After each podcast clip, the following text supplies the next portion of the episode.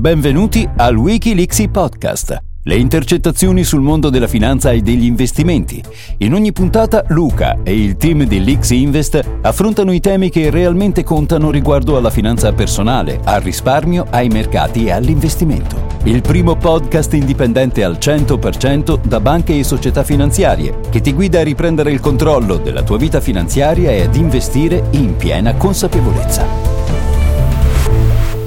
Questo podcast ha ad oggetto dialoghi di libero approfondimento in materia di investimenti svolti dallo staff di Lixi Invest e da eventuali ospiti con finalità educative, formative ed informative. I contenuti espressi rappresentano le opinioni personali degli autori e non riflettono in alcun modo pareri di banche, società di gestione, di investimento o collegate, da cui Lixi Invest è completamente indipendente. Non viene svolta al suo interno alcuna attività di consulenza finanziaria, consulenza in materia di investimenti o di sollecitazione al pubblico risparmio all'investimento. Per maggiori informazioni e per leggere l'avviso completo visita il nostro sito www.lixinvest.com e il nostro gruppo www.wikilixi.com. Benvenuti alla dodicesima puntata del Wikileaks Podcast. Diversamente rispetto alle puntate precedenti, oggi eh, pubblichiamo un'intervista che ho, che ho tenuto alcuni giorni fa con il mio amico Martino Ghielmi, Martino è un imprenditore e il fondatore di vadoinafrica.com, una community che ha la funzione di mettere in contatto imprenditori eh, italiani e imprenditori africani, una conoscenza molto approfondita del, del continente africano questa è un, un'estrapolazione appunto di un'intervista che Martino mi ha fatto per divulgarla alla sua community di, di, imprenditori e di investitori. Ho pensato fosse una cosa interessante anche pubblicarla sul, sul nostro canale podcast. Ehm, partiamo dall'inizio in questa intervista, quindi la reputo molto interessante anche per questo, perché chiaramente è fatta per, è registrata per persone che non mi conoscono, non sanno niente di me, non sanno niente di investimenti o comunque vorrebbero sapere di più, quindi partiamo sempre un po' dalle basi tramite le ottime domande di Martino, eh, partiamo un po' appunto dal, dal rapporto delle persone, degli esseri umani nei confronti del denaro eh, partiamo da quelli che sono i principali errori da evitare per diventare dei buoni investitori e poi alcuni consigli pratici su come partire e infine un focus particolare sul, appunto sul territorio africano da un punto di vista economico, demografico e finanziario perché oggettivamente potrebbe essere un buon trend per il futuro di lungo termine eh, da cavalcare. Quindi, puntata numero 12 del Wikileaks podcast, la mia intervista da parte di Martino Ghielmi di vadoinafrica.com. Investire senza farsi male. Ne parliamo oggi con Luca Lixi, imprenditore, fondatore di Lix Invest e investitore. Benvenuto Luca e grazie per essere con noi. Ciao Martino, grazie mille a te per l'invito e un saluto a tutti. Buongiorno. Luca è anche autore dei Dieci Comandamenti dell'investimento finanziario un testo molto, veramente molto semplice che cerca di smitizzare tutto il rumore di fondo, tutto il eh, caos che a volte si crea nelle nostre teste rispetto a cosa significhi investire, cosa significhi utilizzare produttivamente il denaro. È fondatore di Wikileaks, community di, eh, la più grande, anzi, community in Italia di risparmiatori e investitori. Appunto, ancora, ancora benvenuto e ehm, chiedo conferma ecco, che, che, si senta. Qua siamo nella mm, membership. Sentite, sì, confermo, confermiamo? Penso di sì. Okay. Vediamo dai commenti comunque. Mm, sì, siamo, siamo, dentro eh, Vado in Africa Business Lab che è una membership per imprenditori e professionisti che vogliono creare valore con il continente africano. E eh, quindi il tema del eh, investire, eh, il tema eh, di eh, appunto rischiare rispetto a un'opportunità è, è centrale eh, nel, così, nell'attenzione di, di, tutti noi. Ma mh, vorrei partire oggi da una questione a monte, cioè dal perché è così difficile in Italia, ma non solo, parlare di, di soldi, è quasi un tabù.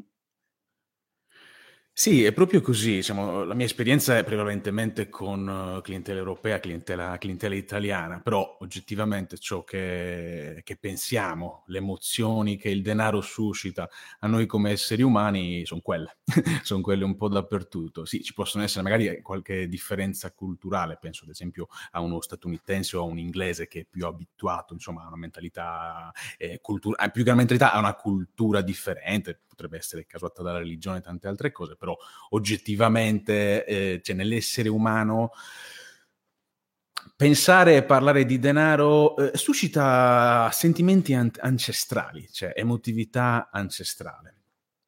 I motivi, ne abbiamo parlato da poco in un podcast con, con Lorenzo, ripeto, alcuni, alcuni motivi sono, uh, sono, biologici, perché effettivamente il denaro è qualcosa che sentiamo, sentiamo assolutamente nostro e abbiamo anche un po' paura che parlando di denaro questo possa essere un attimino uh, messo in pericolo. Ok, quindi c'è anche un, diciamo, un discorso di, di, protezione, di protezione personale, di non voler raccontare semplicemente anche i fatti propri. Eh, c'è un discorso però legato al denaro che, eh, allora, per quanto magari sia anche d'accordo sul fatto di non... Per, per, quanto io parli tendenzialmente di denaro tutto il giorno, per me è, è, è, anche il mio lavoro, insomma, quindi per me ci sta, per me ci sta. Eh, ci sono due modi di dire, là io non mi piace ragionare per frasi fatte, però oggettivamente in questo caso sono due modi di dire molto interessanti.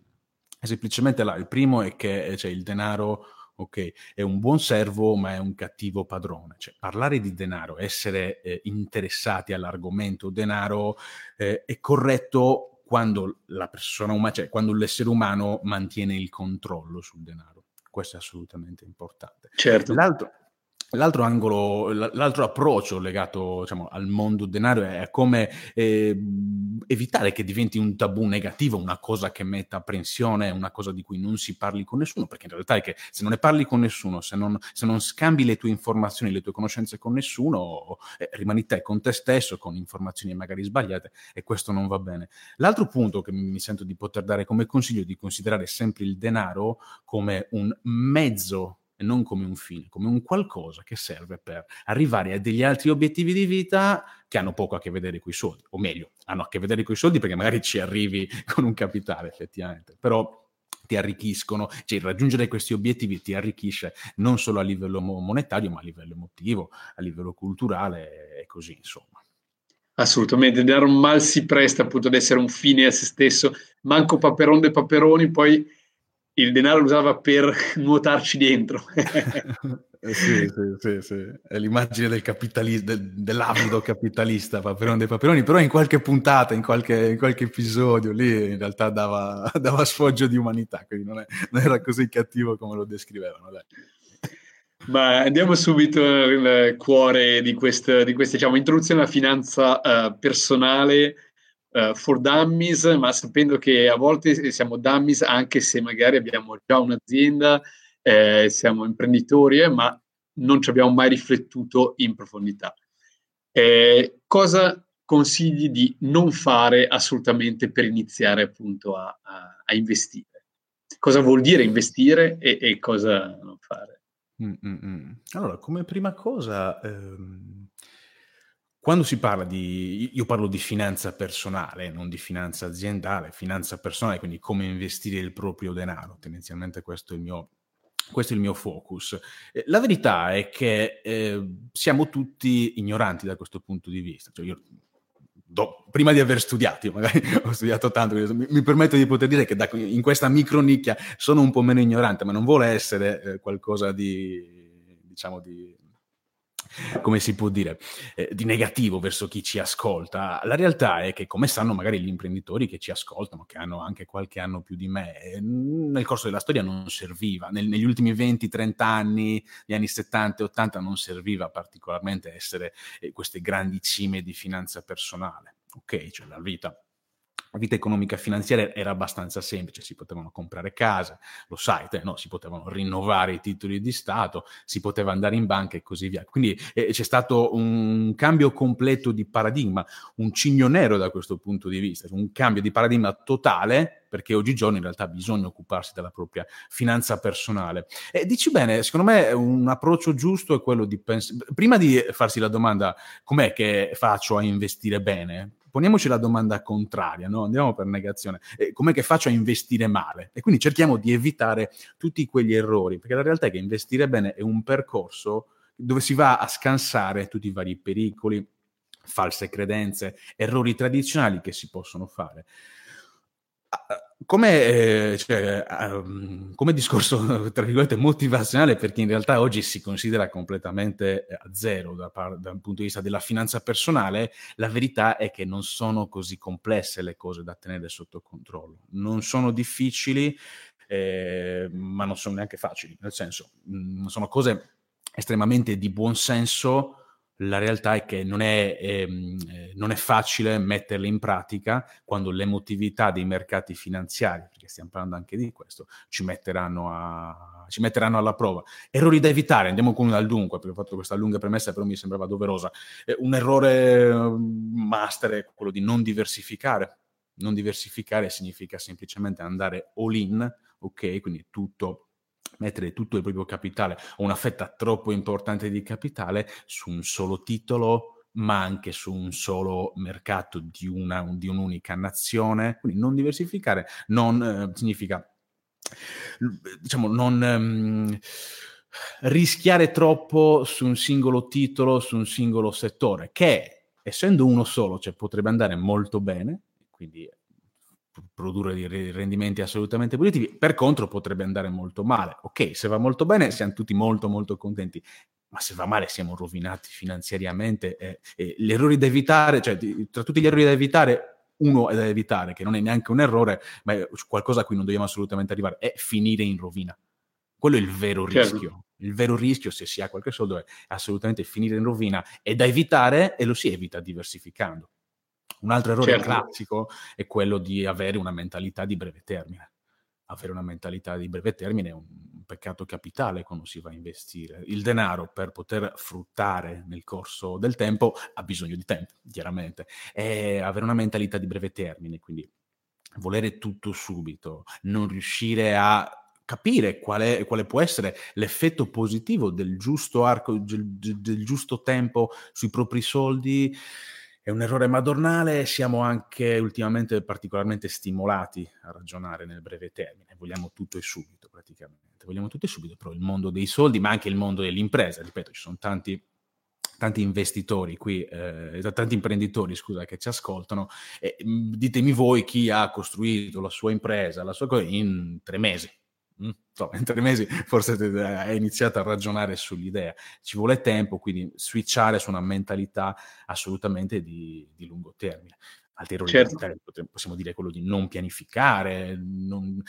Un altro errore molto importante, anche emotivo, nascondersi dietro gli altri, ok? Oppure scappare da se stessi non prendere in mano propria, il controllo, non prendere in mano il controllo sulla propria vita finanziaria e lasciarlo o in mano agli altri, che può essere lo Stato, può essere un promotore finanziario a cui si delega, un consulente, eh, e sottovalutare in realtà anche quale può essere il, diciamo, il, la potenza della propria, della propria emotività di fronte al denaro, spesso negativa, perché il peggior nemico dell'investitore sei te stesso, sei te stesso perché l'emotività ti può giocare brutti scherzi. Quindi qua un po' alla rinfusa, un po' di errori da evitare, ma ce ne sono una lunga lista di errori comunque da evitare. Ah, sul, sul, breve termine, mm, giusto un inciso, è esattamente quello su cui fanno leva ovviamente tutti i truffatori che ci vogliono convincere magari che la determinata criptovaluta X, XY piuttosto che il reddito passivo, grazie a quel schema, sia il modo con cui arricchirci eh, velocemente.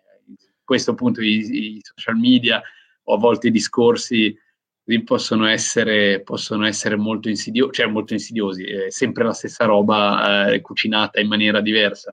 Pensare che ci si possa arricchire eh, rapidamente senza sforzo e soprattutto senza rischio. La verità, Martino, è che siamo umanamente troppo attratti da questo. Chi più chi meno, ha, chi più chi meno ha vario titolo, però la realtà è che cioè, vorremmo tutti credere in questo.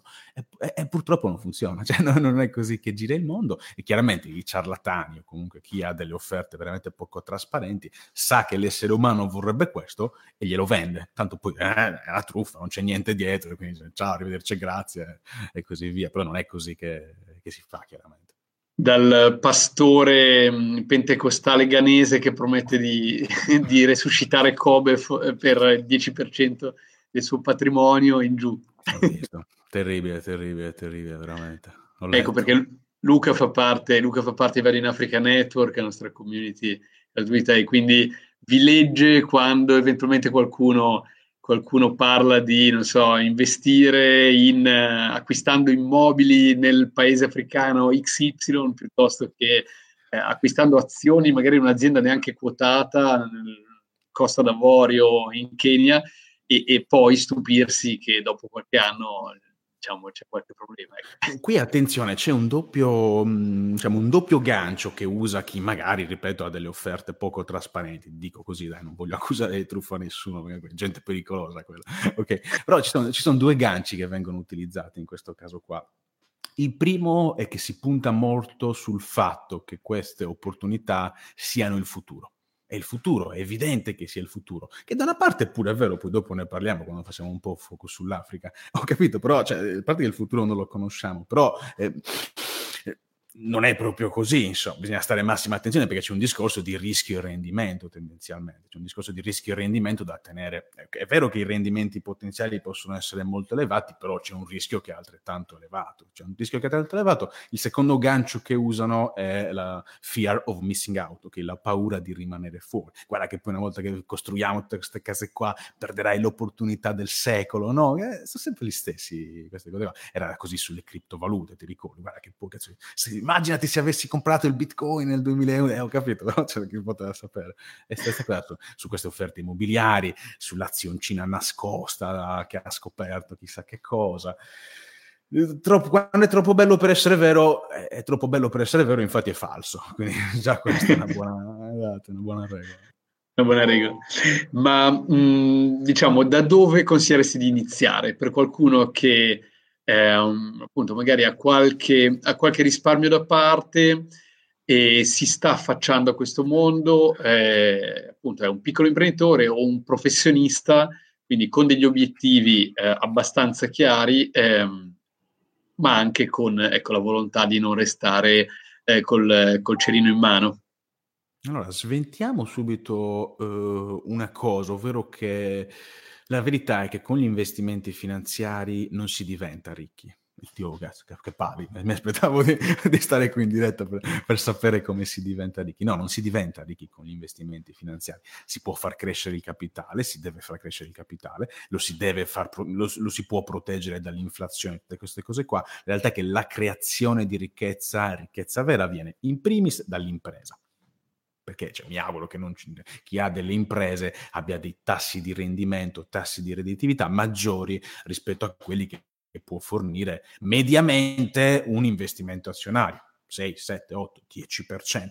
Diciamo, un investimento in azienda, la propria azienda dovrebbe produrre di più. O anche per chi non è un imprenditore, la realtà è che col lav- è, è col lavoro che si fanno i soldi. Ripeto, questo non vuol dire che non bisogna investire, anzi, perché mi auguro che ognuno di voi, ognuno di noi si trovi nella situazione di eh, quanto prima, okay, nel medio termine, di avere quanti più soldi a disposizione da investire. E pensate questo, se non avete mai iniziato, tu mi hai chiesto da dove partire, eh, ti rispondo, cioè dal partire. Partiamo, ok, già questo è positivo perché mai sia che poi le cose in azienda vanno bene, si guadagna molto bene, si, si, inizia a fare carriera e si ha quindi sempre più denaro a disposizione. Se non si è fatto pratica con cifre più moderate, quello diventa un problema perché mette, può far entrare in apprensione, trovarsi a gestire una cifra che non si era abituati a gestire. Quindi, prima regola, da dove partire? Dall'iniziare, dall'iniziare alla funzione di, fare, di allenarsi semplicemente con cifre più basse, dove una tradizionale oscillazione di questo capitale non ti fa così entrare in panico come se fosse una cifra che non hai mai avuto tutto quello che hai si oscilla, non, non ci dormi la notte. Altra cosa sul dove, quindi abbiamo detto prima, ripeto, eh, i soldi, questo è un concetto molto importante che ci tengo a ribadire, con gli investimenti finanziari cerchiamo di farli crescere, li facciamo crescere, li proteggiamo dall'inflazione, la ricchezza e il denaro si crea con l'impresa, con l'impresa o con ruoli, diciamo, o, o, lavorando molto bene, dai, insomma, ampliamo anche assolutamente io. anche ai lavoratori dipendenti, come ero io tanti anni fa, insomma. O investendo, diciamo, sul proprio capitale, capitale umano, sulle proprie competenze, su... Eh, Perfetto. Faccio diventare una versione migliore di, di, di, di, noi stessi. Hai fatto benissimo a fare un ulteriore passo indietro, assolutamente, assolutamente. Un artista, uno sportivo competenze, sviluppare competenze, sviluppare esperienza, poi i puntini si, si uniranno a seguire tendenzialmente. Però dice, ma chi, chi, mi assicura che sviluppando il mio capitale umano posso fare più soldi? Nessuno, te lo assicura nessuno. Ti posso assicurare il contrario però. cioè, che, esatto, cioè che non facendolo vai tranquillo che soldi non ne fai. Ok, a meno che non, vi, non vinci al gratte vinci, però diciamo di questo sì, non stiamo parlando.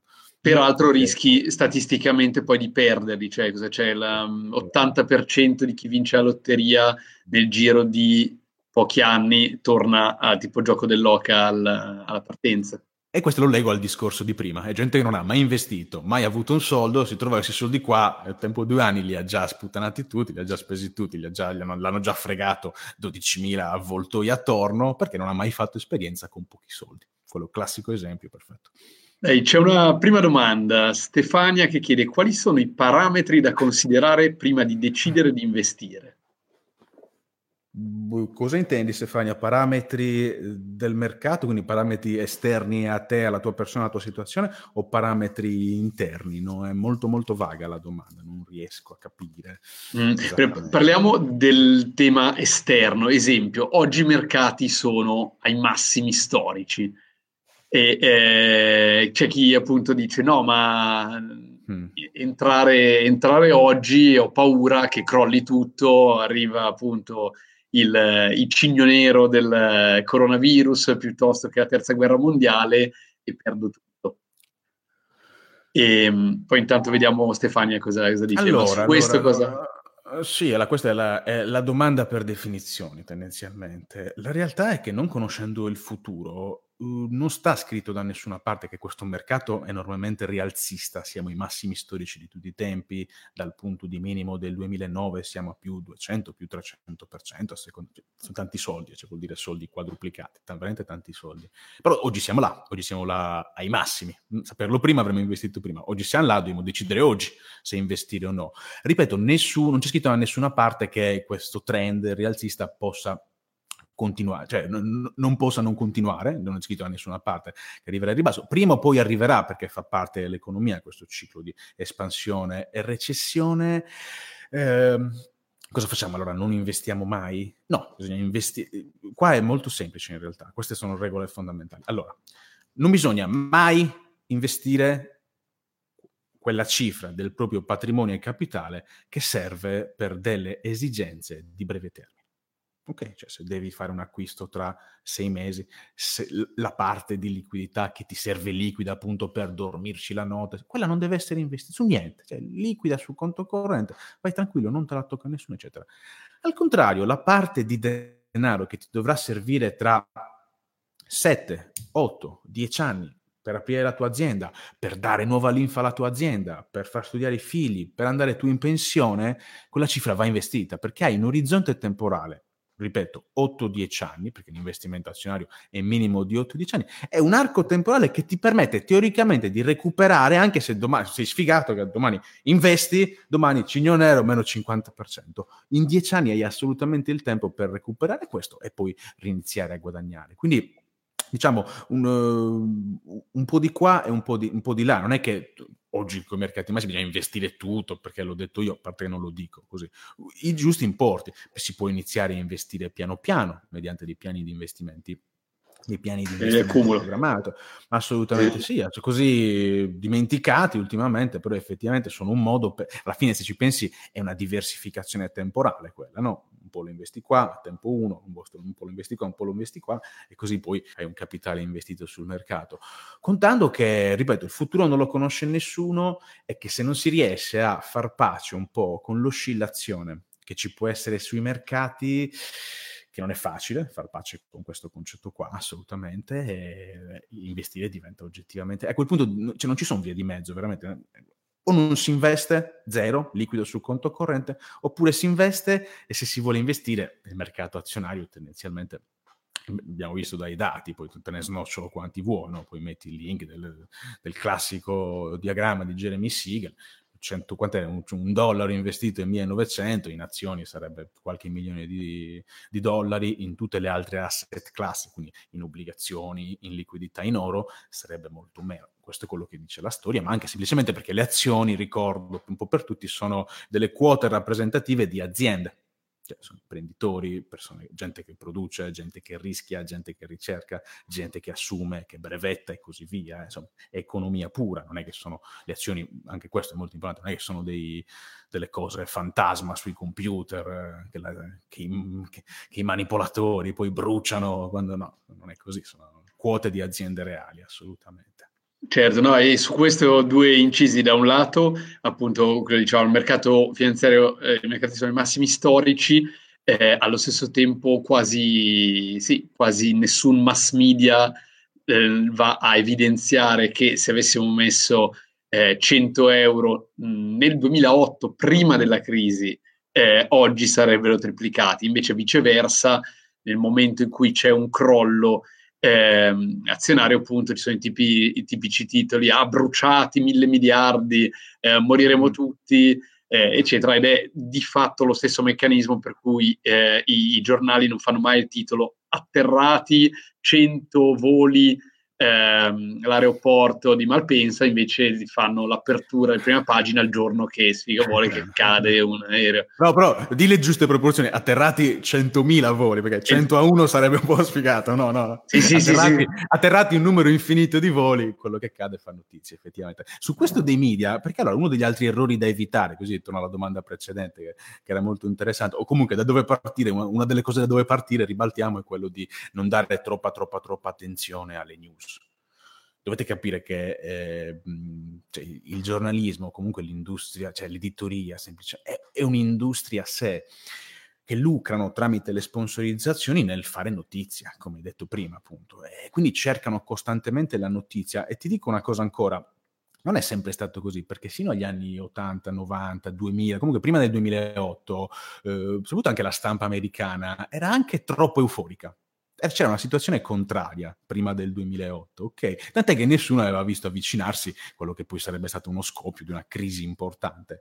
Per reazione, per un meccanismo di iperreazione, ora sono dieci anni in realtà, che cioè, ogni giorno ce n'è una che fa finire il mo', e cigni neri, e cigni verdi, e l'ecco, ci sono sempre i problemi nel mondo, cioè, ci sono sempre stati i problemi nel mondo. Siamo nell'ultimo, nel Novecento, sono due guerre, grandi depressioni, casini, guerre fredde, minacce nucleari, ce n'è sempre. Cosa facciamo? Aspettiamo che boh, il mondo sia tutto rose e fiori? Non sarà mai tutto rose e fiori. Quindi, col, già, diversificando, tutte queste cose qua noiose, che io dico perché diversificare è noioso, aspettare dieci anni è noioso. E ho capito, per investire bisogna annoiarsi.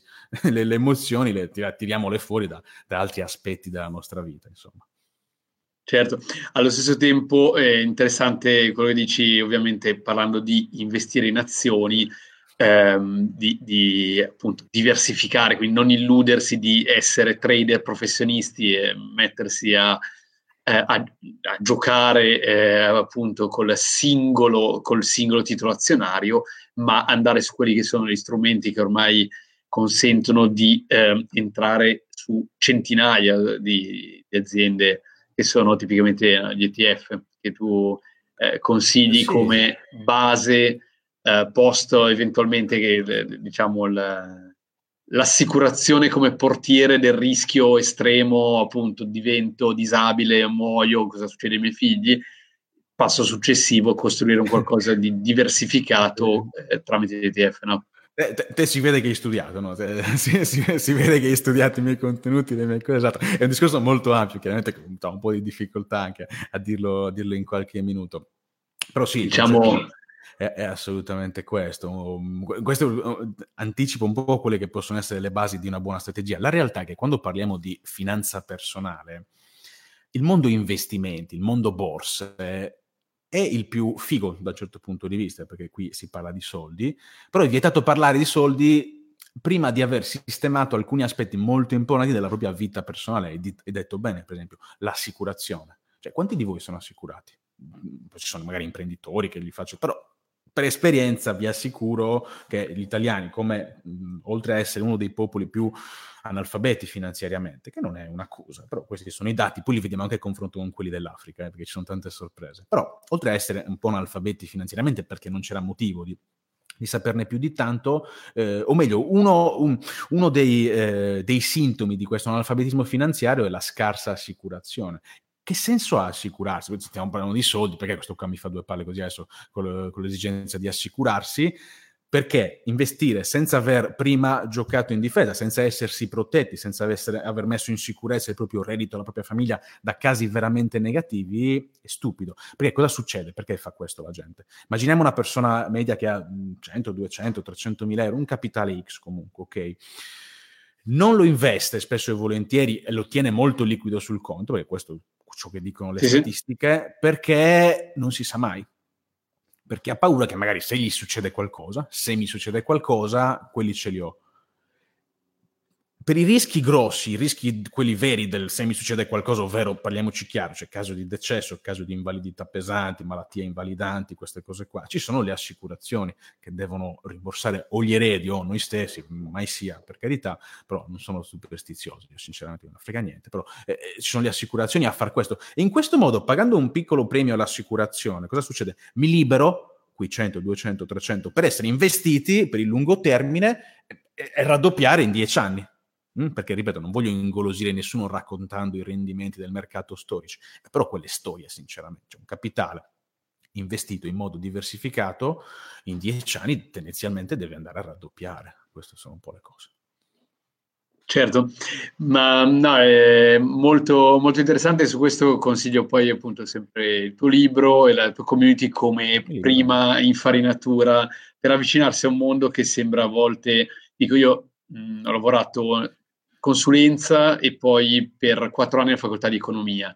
E eh, nonostante la, la, come dire, il mondo della finanza mi è sempre sembrato qualcosa di troppo complesso per metterci veramente la testa e, eh, e di nuovo non ho mai, ad esempio mai trovato eh, professori in grado di, ehm, di spiegarlo, di eh, divulgarlo un po' come fai tu nella community. Quindi...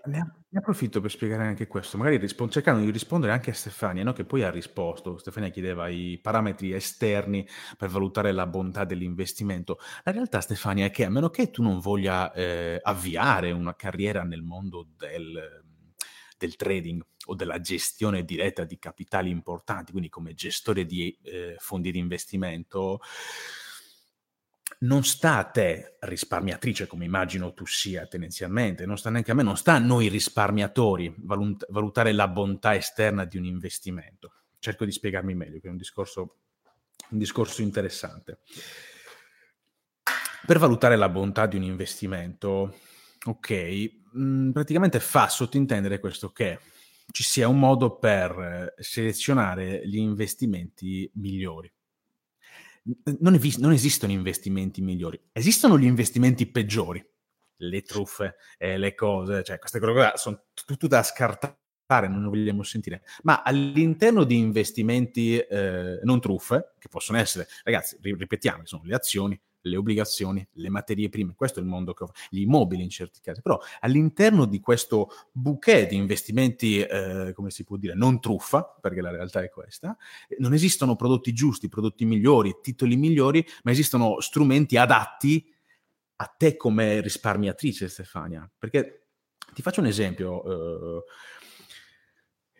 ti dico dei parametri per valutare la bontà di un investimento. Immaginati che io oggi riesco a prevedere il futuro. Ok, sono dotato di questa. Dopo Vanna Marchi. Oggi, esatto, io oggi pre... faccio il santone, esatto. Immaginati però veramente che oggi vengo investito di questa grande, come si dice, privilegio di poter leggere il futuro. Ok. Se io ti consiglio, Stefania, un'azione che ho visto nel futuro che fra dieci anni è a più 1000%, tu diresti, oh cazzo, grande, consigliamela, è una figata. E, e se questa azione però, Stefania, per arrivare a quel più 1000% fra dieci anni, passa da un meno 80? Ci siamo, no? La compriamo oggi, io so che fra dieci anni è a più 1000%, che vuol dire tanti tanti soldi, ma so anche che magari fra un anno è a meno 80. Per te è ancora il migliore investimento possibile? In realtà se magari quel denaro ti serviva non tra dieci anni, ma tra un anno?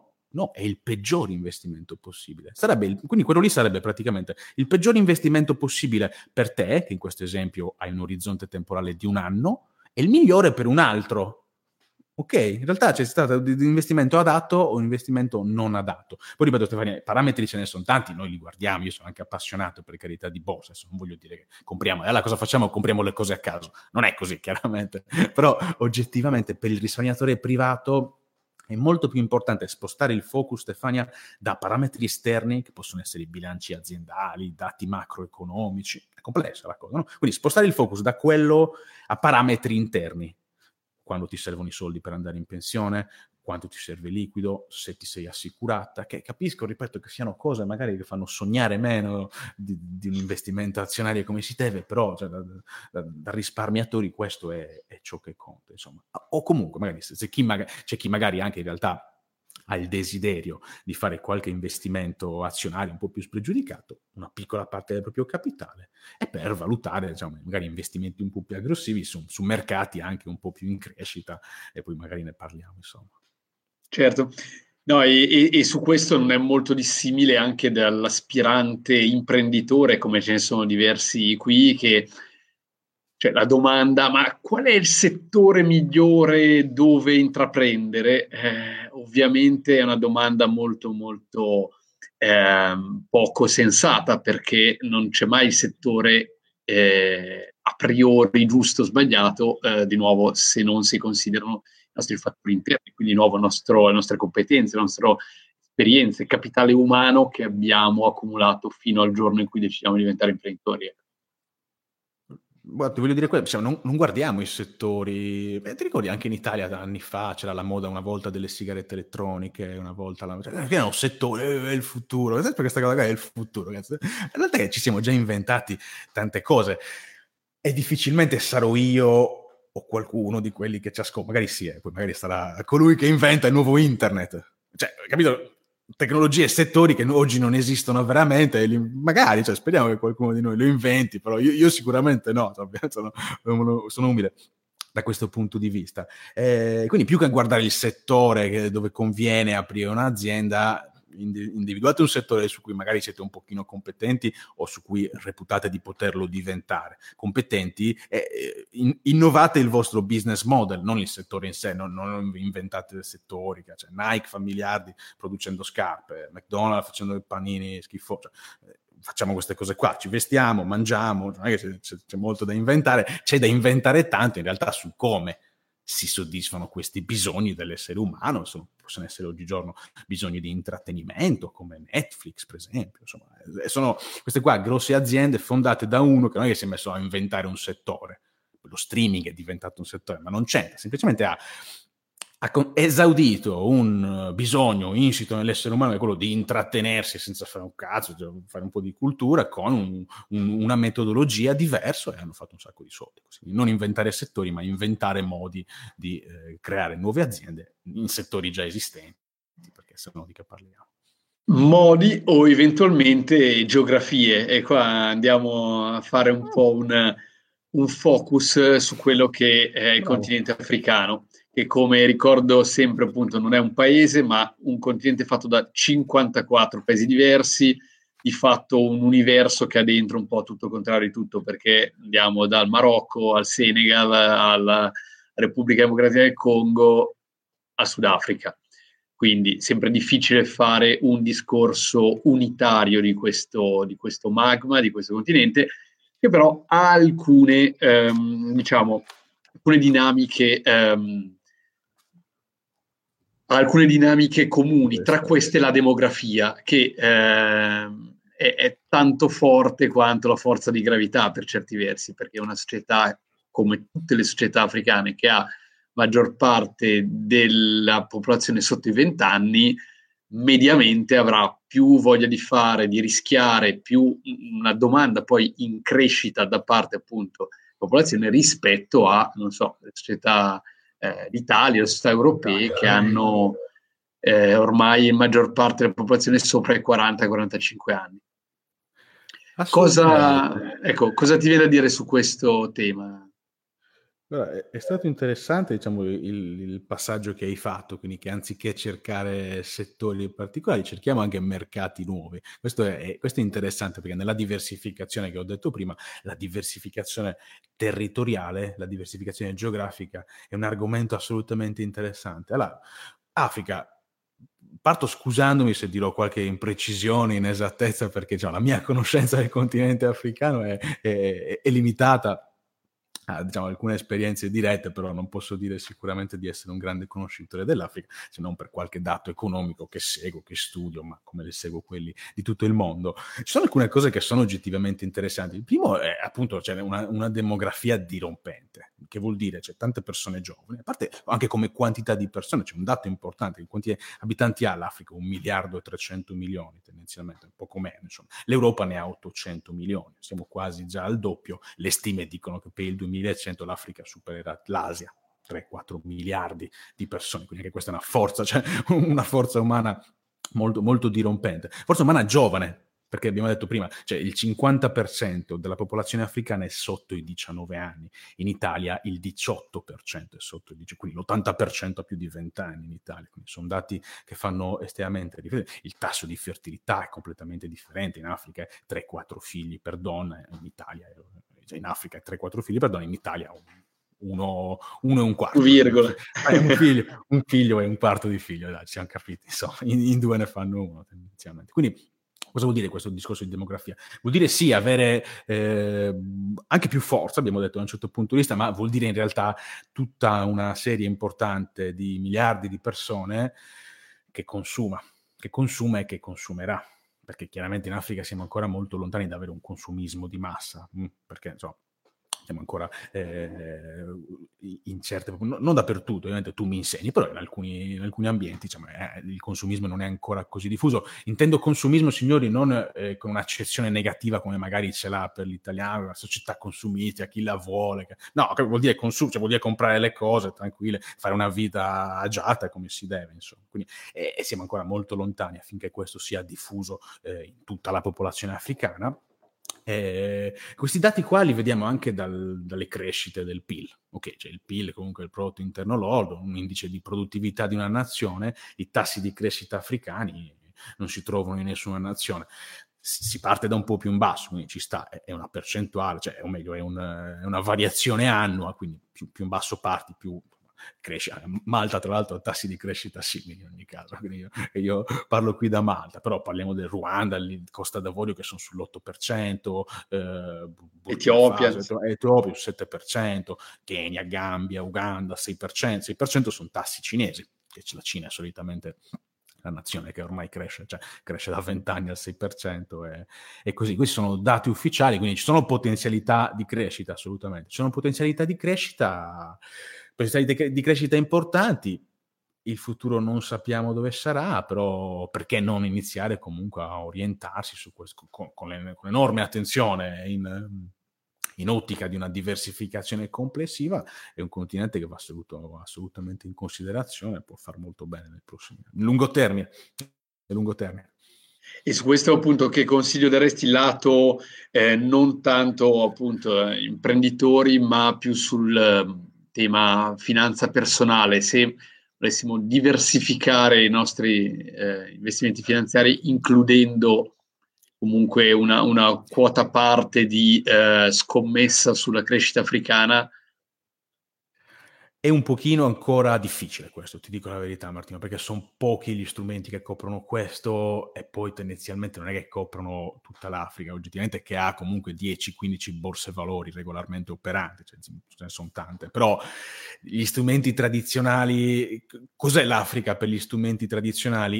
Il Sudafrica che chiaramente sì, sì. È una nazione, una nazione, molto particolare. Per, esempio, nell'indice MCSI World, okay, l'indice che comprende le, azie- le, le, azioni delle aziende più capitalizzate in tutto il mondo, non ci sono aziende africane. C'è qualcosa, per esempio, sui mercati emergenti, Sudafrica ed Egitto vengono considerati Egitto pochino allo 0,13%. Quindi se, se vi comprate un ETF, se vi comprate un fondo di investimento, semplifichiamo, sui mercati emergenti, ricordate che un 7-8% e Sudafrica, di questi mercati emergenti, uno 0,13 anche l'Egitto.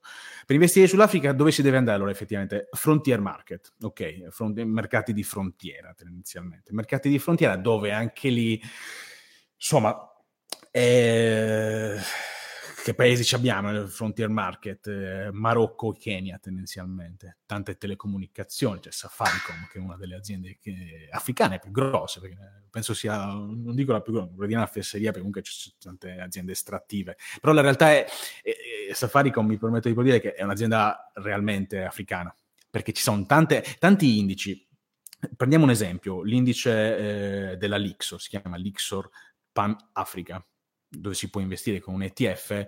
Dove non c'entri, nonostante l'X non, non è Lì, no, non, c'è, non, è, no, no, non c'entra niente, è una società Non c'è un conflitto di interessi. No, no, c'è, c'è poca Africa, perché ci sono tante aziende canadesi, americane, che hanno interessi in Africa, ok, quindi eh, se parliamo semplicemente anche di eh, industrie di materie prime.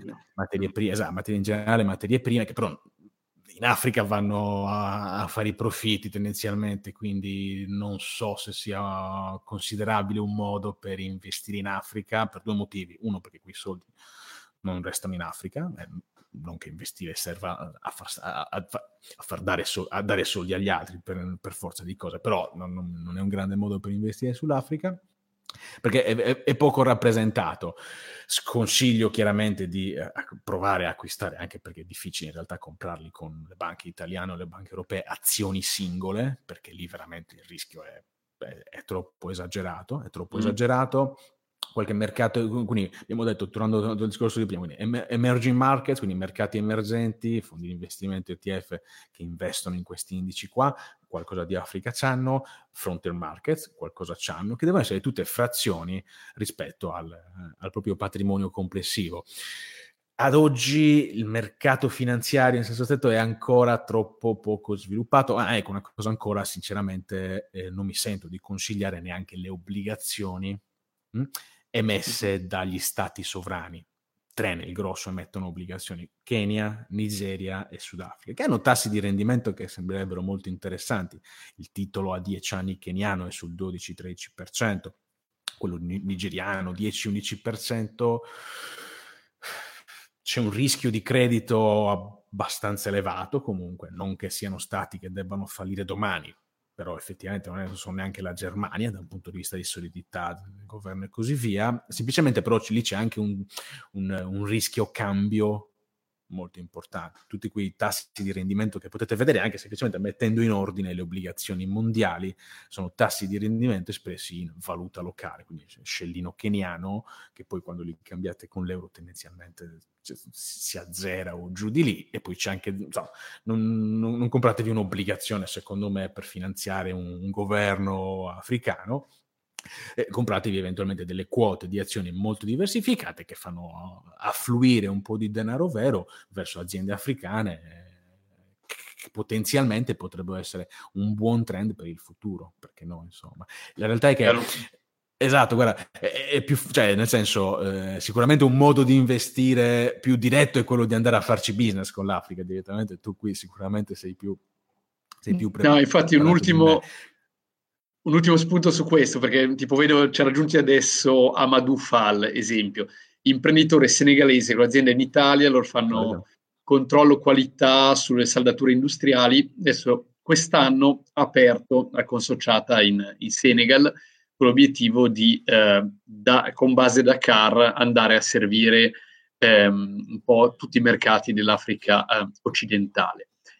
E eh, ovviamente appunto ehm, ci sono eh, rischi, ma mh, allo stesso tempo eh, opportunità. E, e così che, che che consiglio dai a chi appunto da imprenditore eh, sta affacciandosi a questi mercati e eh, vede appunto l'opportunità, ma allo stesso tempo con l'altro occhio vede il rischio? Allora, io leggo questa domanda, filtro questa domanda sempre da un punto di vista di quello che so fare, perché magari sono imprenditori che sono anche cioè, 10 volte, 20 volte più, più, grandi di me come imprenditori, quindi so, non, non, voglio dare consigli a chi magari ha, ha più, più esperienza di me, quindi do una risposta comunque finanziaria, ma ora ci capiamo. La realtà è che, come ho detto prima, no, il denaro si fa con l'azienda, prima cosa. E un'altra realtà è anche quella che con l'azienda, ok, con l'azienda che diciamo, mi auguro che l'oggetto sociale, quindi quello che si fa, quello che si vende con l'azienda, sia qualcosa che si conosce, perché sennò insomma, è difficile fare business. È uno dei pochi modi per ridurre il rischio degli investimenti, in questo caso investimenti in aziende reali.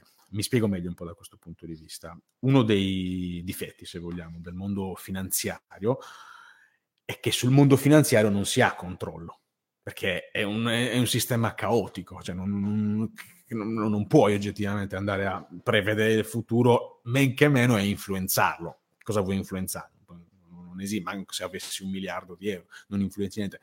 Sulla propria azienda si può intervenire, si può intervenire per, per influenzarla, per per lavorare affinché vada sempre meglio. Quindi il discorso è questo, eh, un imprenditore, diciamo, relativo, relativo, anche alla domanda, insomma, eh, per l'imprenditore eh, italiano, cioè comunque che ha fatto business in Italia, lì effettivamente aprire questi nuovi mercati può essere una cosa molto molto molto interessante perché i dati che abbiamo visto prima sono dati anche di piramide demografica, di crescita del PIL, di persone che andranno a consumare nel corso dei prossimi anni, cioè se si sa quello che si sta facendo e se si ha un'impresa che ha 10-20 anni su solo italiano si sa quello che si sta facendo, se si è reputato, si è fatto un'analisi, un, diciamo, un, una fish per esplorare questo mercato è assolutamente un modo estremamente interessante di esportare, perché di questo stiamo parlando. Diciamo esportare la, il proprio business e,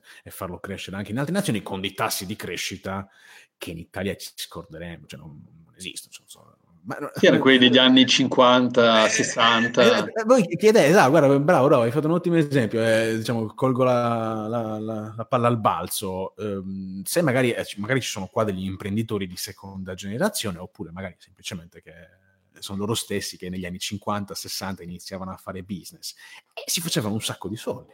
Eh, perché era tutto da costruire. Cioè, in Italia nel dopoguerra, eh, io penso fosse una situazione molto più indietro di quella africana attuale. Cioè, correggimi se sì, sbaglio, sì. poi c'è, c'è, di tutto in Africa, però cioè, sono eh, città e nazioni eh, anche assolutamente avanzate, quindi questo è importante. E, però, essendoci tutto da, uh, c'era tutto da costruire in Italia, si sono fatti soldi. Oggi, chiaramente, l'Italia è un mercato saturo, un mercato enormemente maturo, non si può dire così per per l'Africa, insomma. Anche lì, discorso di diversificazione, magari andare all-in eh, sul territorio africano, perché ci sono dinamiche diverse, non ha senso. Però una, diciamo, una, propria, una propria branca in Africa, se, se, se, il settore lo permette, lì poi non sono un esperto di business reali, perché no, insomma. Voglia. Dai, Grazie, grazie davvero. Vediamo se c'è so, un'ultima domanda. No, ci sono persone che si collegano ora e eh, invito poi a riascoltarci in, in differita. E invito tutti vabbè, a, a, entrare nella, nella, tua community Wikileaks, di cui metto subito il link qui sotto nei, nei commenti, e eh, dare una lettura appunto al tuo libro I dieci comandamenti dell'investimento finanziario, per provare a smitizzare un po' il rumore di fondo e la, la confusione che a volte c'è intorno al denaro, alla finanza, eh, cosa fare dei propri, dei propri risparmi. Beh, spero di essere stato utile, diciamo, aver dato qualche spunto, poi chiaramente da approfondire ce n'è tanto, però insomma, se ognuno è andato via con qualcosa magari di nuovo anche come mentalità, insomma, è una, una cosa positiva. Dai. Assolutamente, grazie davvero Luca e buona continuazione. Grazie a te, un saluto a tutti. Ciao, a presto. Ciao. ciao.